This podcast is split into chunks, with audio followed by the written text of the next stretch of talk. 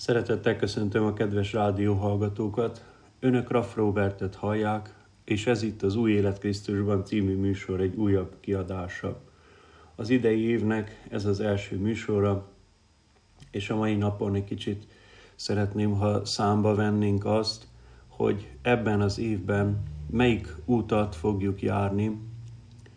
Jelenleg a világban két nagy irányvonal, szellemi irányvonal érvényesül. Az egyik az úgynevezett liberális irányvonal, a másik pedig a keresztény értékekre épülő, a Bibliára, a bibliai életvezetése épülő irányvonal. Tehát az idei évnek, ennek az első műsornak, az idei év első műsorának a nagy kérdése, és az egész évnek a nagy kérdése az, hogy a kedves hallgató melyik úton fog járni a kettő közül. A liberális, mindent szabad, nincs törvény, én döntöm el, hogy mi a jó nekem úton, vagy pedig a kereszténység útján, amely a Bibliára és Isten kijelentésére alapul, és a Szentírás úgy is nevezi a Mózes 5. könyve alapján, hogy az egyik a, az átoknak az útja, a pusztulásba, a romlásba, züllésbe vezető út, a másik pedig az áldásnak az útja. Tudom, hogy soknak nem tetszik ez a megkülönböztetés, vagy ez a megnevezés, és nagyon sok ember, vagy mondjuk úgy az emberek többsége, ahogy Jézus mondta, a széles úton jár, és ez a széles út nem más, mint a, a liberális út, amikor az a jelszó, hogy élem a magam életét, úgy, ahogy én jónak látom, úgy, ahogy a, az én vágyaim diktálják, és senkinek nincs joga beleszólni az életembe. Tehát amikor ezt a kifejezést halljuk, vagy amikor így gondolkozunk, akkor tudnunk kell, hogy mi a liberális világnézet szerint rendeztük be az életünket. A másik oldalon ott találjuk a keresztény értékeket képviselő és fontosnak tartó embert, aki azt mondja, hogy nem, hogy nincs joga senkinek beleszólni az életembe, hanem rájöttem és felismertem arra, hogy, hogy Isten által vagyok én életben, hogy Isten áldása van az életemen, és ahhoz, hogy ebben az áldásban megmaradjak, ahhoz szüntelenül kérnem kell azt, hogy Isten formálja az életemet, ő vezesse az életemet. Nem, hogy ne szóljon bele senki az életembe, hanem mi minden nap, akár többször is behívjuk az életünkbe az Úr Jézust, és azt mondjuk, Uram, én csak elszúrni tudom a dolgokat, én csak felfordítani tudom, tönkretenni tudom az életemet, és ezért kérlek, gyere be te az életembe, és tegyél rendet az életemben. Azért, mert szeretnék áldásban élni. Nem szeretném ebben az évben is, vagy életem hátralevő részében azt a káoszt, azt a felfordulást, amit nagy mértékben én idéztem elő saját magam számára.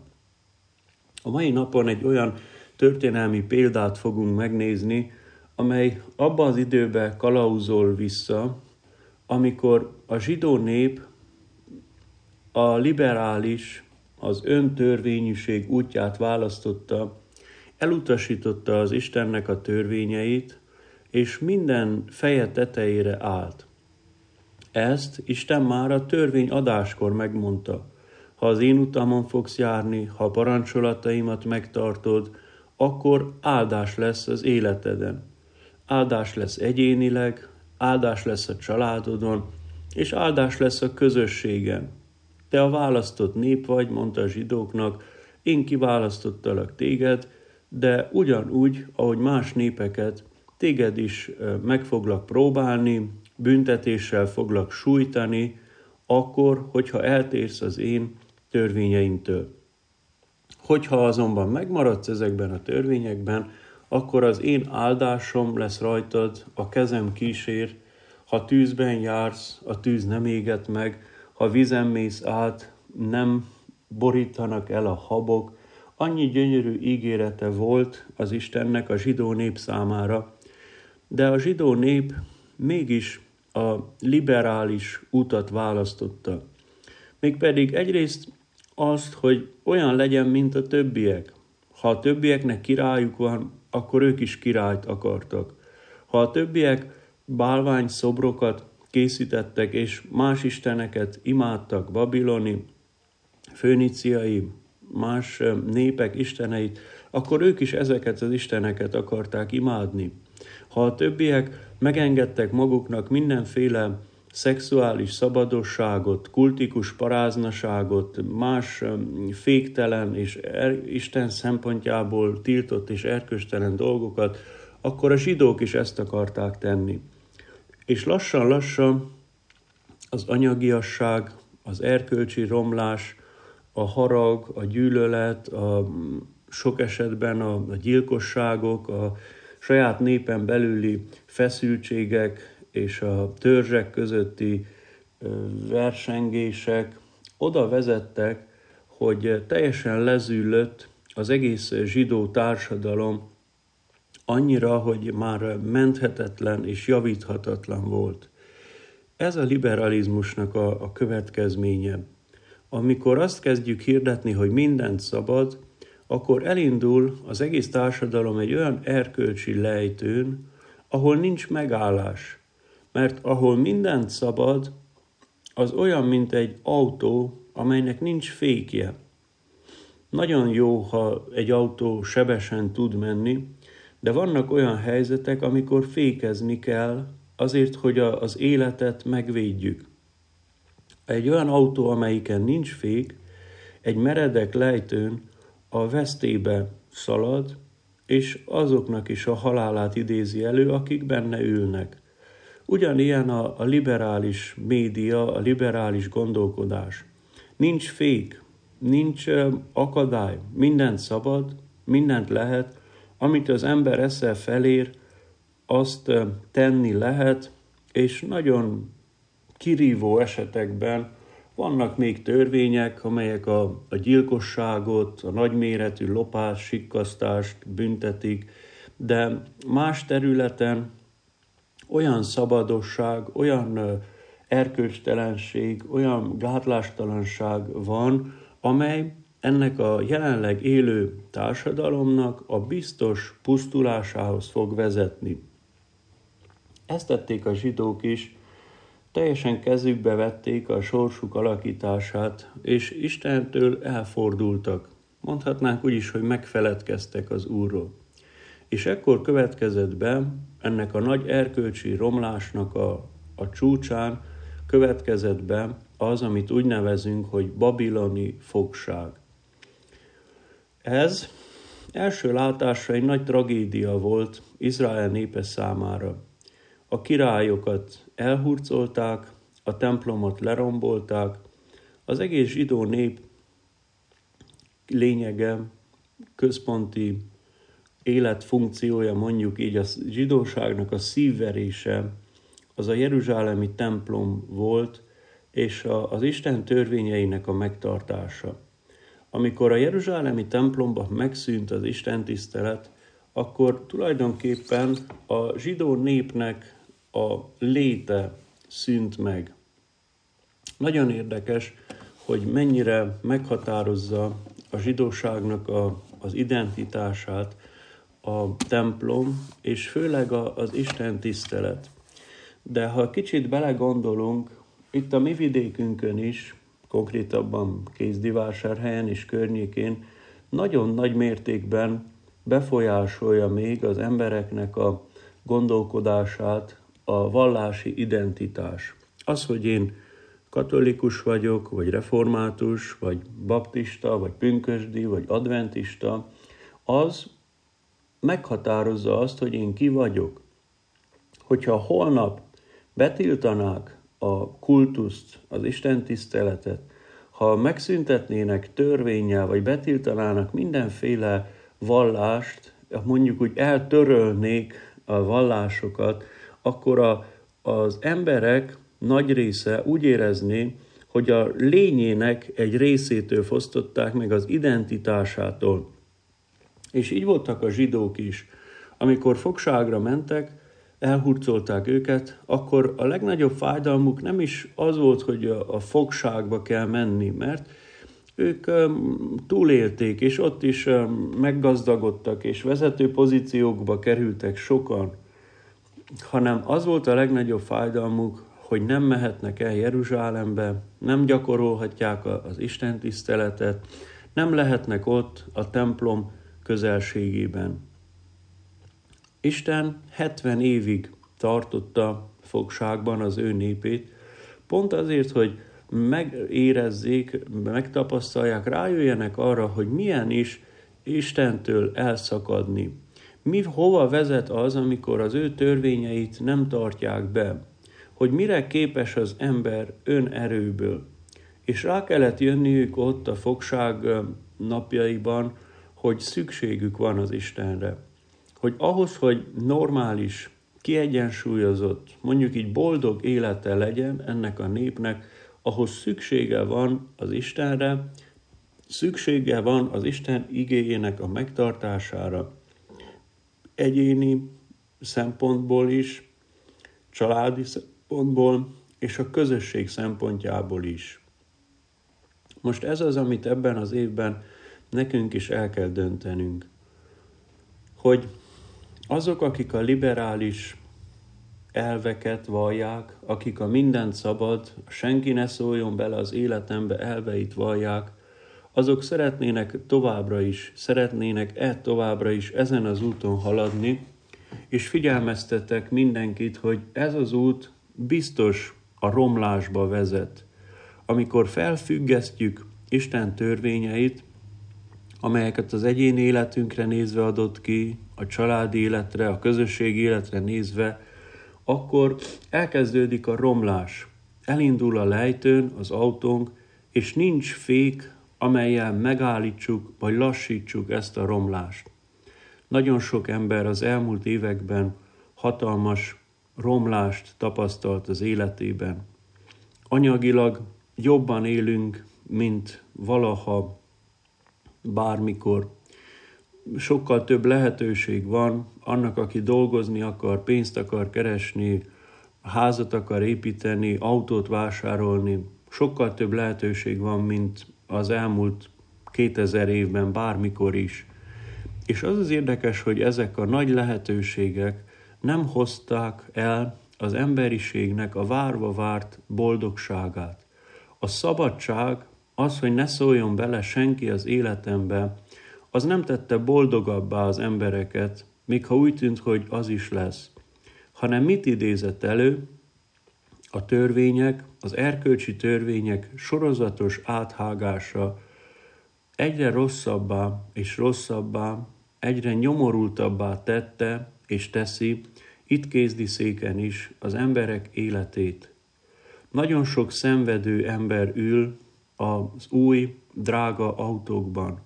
Nagyon sok szenvedő ember néz ki a frissen épült, vagy frissen felújított, drága pénzen megvásárolt nagy házakból.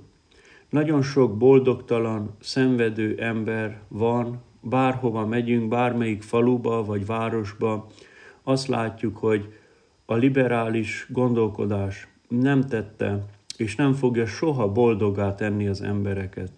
Mert ha nincsenek határok, nincsenek korlátok, ha mindent szabad, akkor olyan sérülések jönnek létre lelki téren, egymást megbántják, egymást becsapják, megcsalják, átverik az emberek, és leginkább a bizalom sérül, a szeretet és a bizalom sérül, és hogyha ezek sérültek, akkor mindegy, hogy mennyi pénz van a számládon, hogy milyen autód van, hogy mekkora házad van.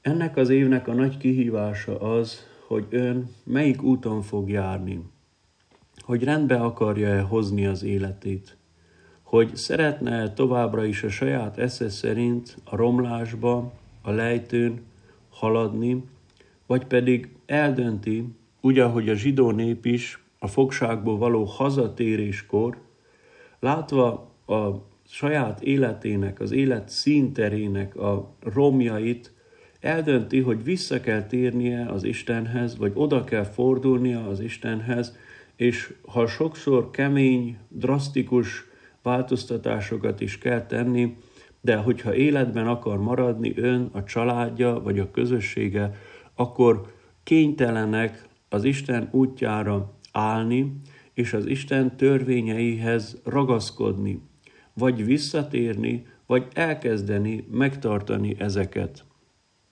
A Nehémiás könyve, a Szentírás egyik történelmi könyve az Ószövetségben arról számol be, hogy amikor a zsidó nép visszatért a babiloni fogságból a saját hazájába, akkor ott ültek a saját nemzeti létüknek a romjain, látták Jeruzsálem városát teljesen feldúlva, romokban heberve, a várfal, a templom, a Jeruzsálemi templom. Látták azt, hogy a nép mennyire le van zülve, össze van keveredve idegen népekkel, az Isten tisztelet megszűnt, és ebből mennyi konkrét nyomorúság származott, és rájöttek arra, hogy Isten nélkül nem lehet tovább. Ez az, amire a mi székely népünknek is rá kellene jönnie. Persze most mindenki azt mondta, hogy no, hát itt mindenki keresztény, mindenki vallásos, itt mindenki az Isten törvényét helyezi előtérbe. De a valóságban mindannyian tudjuk, hogy ez nem így van. Van még egy vallásos máz, vannak még üres szertartások, vannak még hazugságok, amelyeket saját magunknak mondunk, vagy embertársainkat áltatjuk ezekkel, zajlik még istentisztelet, van vallástanítás az iskolákban, de a kézdiszéki polgárok nagy részének a szíve elfordult az Isten törvényétől, és eluralkodott rajtunk ez a gondolkodás, hogy az én életem ne szóljon bele senki, nincs szükségem sem tanácsra, nincs szükségem változtatásra, és legfőképpen arra nincs szükségem, hogy az Isten megmondja nekem, hogy mit tegyek. Ez egy liberális, humanista, emberközpontú felfogás, amelynek a központjába saját magunkat állítjuk, és igazából nagyon gyakran halljuk már itt is azt a kijelentést, hogy én saját magamban hiszek. És ezt nevezi úgy a pszichológia és a teológia is, hogy önimádat. Saját magunk köré alakítunk ki egy vallást, és ennek a vallásnak a központjában önmagunk vagyunk. És ezen kell nekünk változtatni, ha azt akarjuk, hogy más legyen az életünk, hogy más legyen a családunk, hogy más legyen ez a kézdiszéki társadalom. És ennek a lényege, a változtatás legfontosabb módja, legfontosabb gondolat, amit ki kell cserélnünk az agyunkban, az az, hogy nem én vagyok az, hogy kicserélem azt a gondolatot, hogy én vagyok a magam ura, a magam istene, saját magamban hiszek, kicserélem arra a gondolatra, hogy igen, van felettem egy mindenható, van felettem egy teremtő, van az életemben az Úr Jézus, az Isten Szent Fia, bennem lakik Isten szent lelke, és én nem a magam esze szerint akarok cselekedni, nem a saját utamon akarok járni, hanem azt akarom tenni életem hátralevő részében, ami az Isten akarata, az Isten törvényét akarom megtartani. Értsük meg, hogy ez nem Istennek jó. Ő nagyon jól megvan nélkülünk is, nagyon jól megvan úgy is, hogy nincs ránk szüksége, nem mi teszünk egy szívességet Istennek azzal, hogy megtartjuk kényszerből, nyögve, nyelősen egy-egy törvényét, és közben állandóan zúgolódunk, hogy ez se szabad, az se szabad, miért kell így tenni, mire jó ez az egész.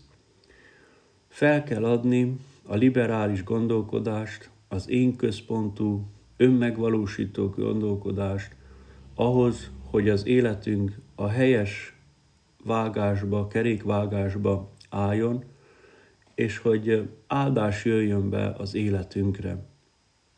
Amikor hazajött a zsidó nép a babiloni fogságból, akkor Nehémiás, mint politikai vezető, felkarolta, és egyre jobban erőltette, mondjuk így sokszor valójában kényszerítette is azt, hogy a nép visszatérjen az Isten törvényeihez. És így első ízben három dolgot említ meg a Nehémiás könyvének utolsó része, a 13. rész, amelyben ha mi is előjárnánk, ha ezeket mi is megtartanánk, akkor biztos vagyok benne, hogy sokkal boldogabb, jobb lehetne nagyon sok embernek az élete, aki most küzd és szenved a saját kabzsisága vagy saját féktelensége miatt. Az egyik dolog, amit Nehémiás helyre állított, az a pénzkezelés terén, az Isten szerinti, az Isten szerinti pénzzel való gazdálkodás. És ennek egy nagyon fontos eleme az a tizednek a törvénye. Isten azt mondta, hogy a 12 törzsből az egyik törzs, a léviták törzse, az legyen a papi törzs, neki szentelt, neki számára elkülönített törzs, és ennek a papi törzsnek a jövedelmét a nép, vagyis a többi 11 törzsnek az adományai teszik ki. Minden izraelitának kötelessége volt, feladata volt, Istentől kapott parancsa volt, minden jövedelmének a tizedét Isten céljaira felajánlani, arra, hogy az Isten tisztelet működjön, hogy az Isten tisztelet tudjon a lehető legjobb, legminőségibb, legőszintébb lenni. Ehhez szükség volt arra, hogy a, a léviták ne gazdálkodással, kereskedéssel, más ö, élettevékenységekkel foglalkozzanak, hanem teljesen odaszánják magukat, az idejüket az Isten szolgálatára. És Isten úgy parancsolta, hogy minden zsidó családnak a jövedelme tizedét be kellett adnia a templom, a kultus számára. Ez egyrészt megélhetést biztosította a papok számára, másrészt pedig az Isten igényének a terjedését, az Isten törvényeinek a, a tanítását tette lehetővé.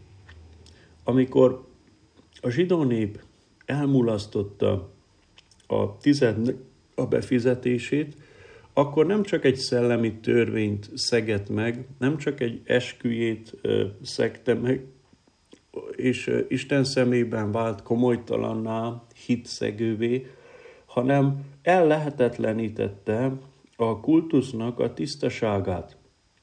A léviták, a papok kénytelenek voltak más foglalkozás után nézni, hogy eltarthassák a családjaikat, a családjukat.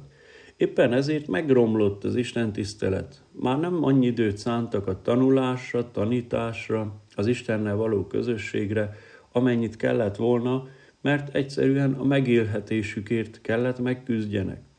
És Nehémiás, mint a népvezetője rájött arra, hogy ha nem zajlik megfelelő istentisztelet, akkor az nem kedves az Isten előtt. Hogyha a tanítóknak nem lesz elég idejük, hogy a, a tanítványokkal, gyerekekkel vagy felnőttekkel foglalkozzanak, akkor erkölcsileg is leromlik a társadalom. És ezért az egyik legfontosabb intézkedés, amit mai napig is nagyon sokan vitatnak, hogy így kell-e, vagy nem így kell, vagy mire jó az egész, hogy minek kell az egyháznak, a gyülekezetnek adakozni, miért gazdagítsuk a papot és hasonló liberális eh, gondolkodású egyének megnyilvánulásai. Ezért az első intézkedés, amit Nehimiás tett, vagy az elsők között volt, az, hogy a, a tizedet újra behozta gyakorlatba, a tized fizetését megszervezte központilag, ellenőrizte, és nagyon nagy hangsúlyt fektetett arra, hogy minden zsidó család beszolgáltassa a jövedelmének a tizedét. Most mire jó ez nekünk, hogyha mi ezt tesszük? Nem azt mondom, hogy jelenleg is ez a rendelkezés van érvényben, mert Jézus, mint az új szövetség nagy tanítója, nem kötelezte és erőltette a tized fizetést. Ők maguk tizedet fizettek, ő is tanítványai, de nem tette ezt kötelezővé a keresztények számára is. Viszont, mint ószövetségi rendelkezés, és mint egy konkrét meghatározása annak, hogy, hogy uh, hogyan engedelmeskedünk az Istennek, hogy hogyan osztjuk be a, a vagyonunkat, a pénzünket, hogy ezzel az Isten munkáját, az Isten országának a növekedését támogassuk, ez nem csak, hogy nagy áldást hoz az életünkbe, hanem biztosítja a gyülekezetnek is a fennmaradását, és Isten országának a, a terjedését segíti elő. Ezért, mint első gondolatot, vagy első intézkedést, amit önnek is meg kellene tennie, ha még nem tette meg, ajánlom mindenkinek figyelmébe az Isten akaratához való visszatérésnek az első mozzanataként az Isten iránti anyagi engedelmességet. Ha egy olyan gyülekezethez tartozunk, ahol látjuk, hogy a pénzt jó célokra költik el, hogy a lelkész komolyan veszi az ige hirdetését, a, az emberek megtérését, a gyülekezeti munkát, akkor nekünk mindenképp ezt jó lélekkel és minél nagyobb mértékben támogatnunk kell. Ebbe érdemes befektetni. Ez nem csak a, a saját életünkbe hoz be áldást, hanem az egész közösségünket megváltoztatja az, hogyha emberek kisebb vagy nagyobb csoportja elkezd az Isten igéje szerint élni. De ahhoz, hogy így éljenek, ahhoz kell hallják az Isten igéjét. És ahhoz, hogy hallják, ahhoz valaki kell tanítsa azt.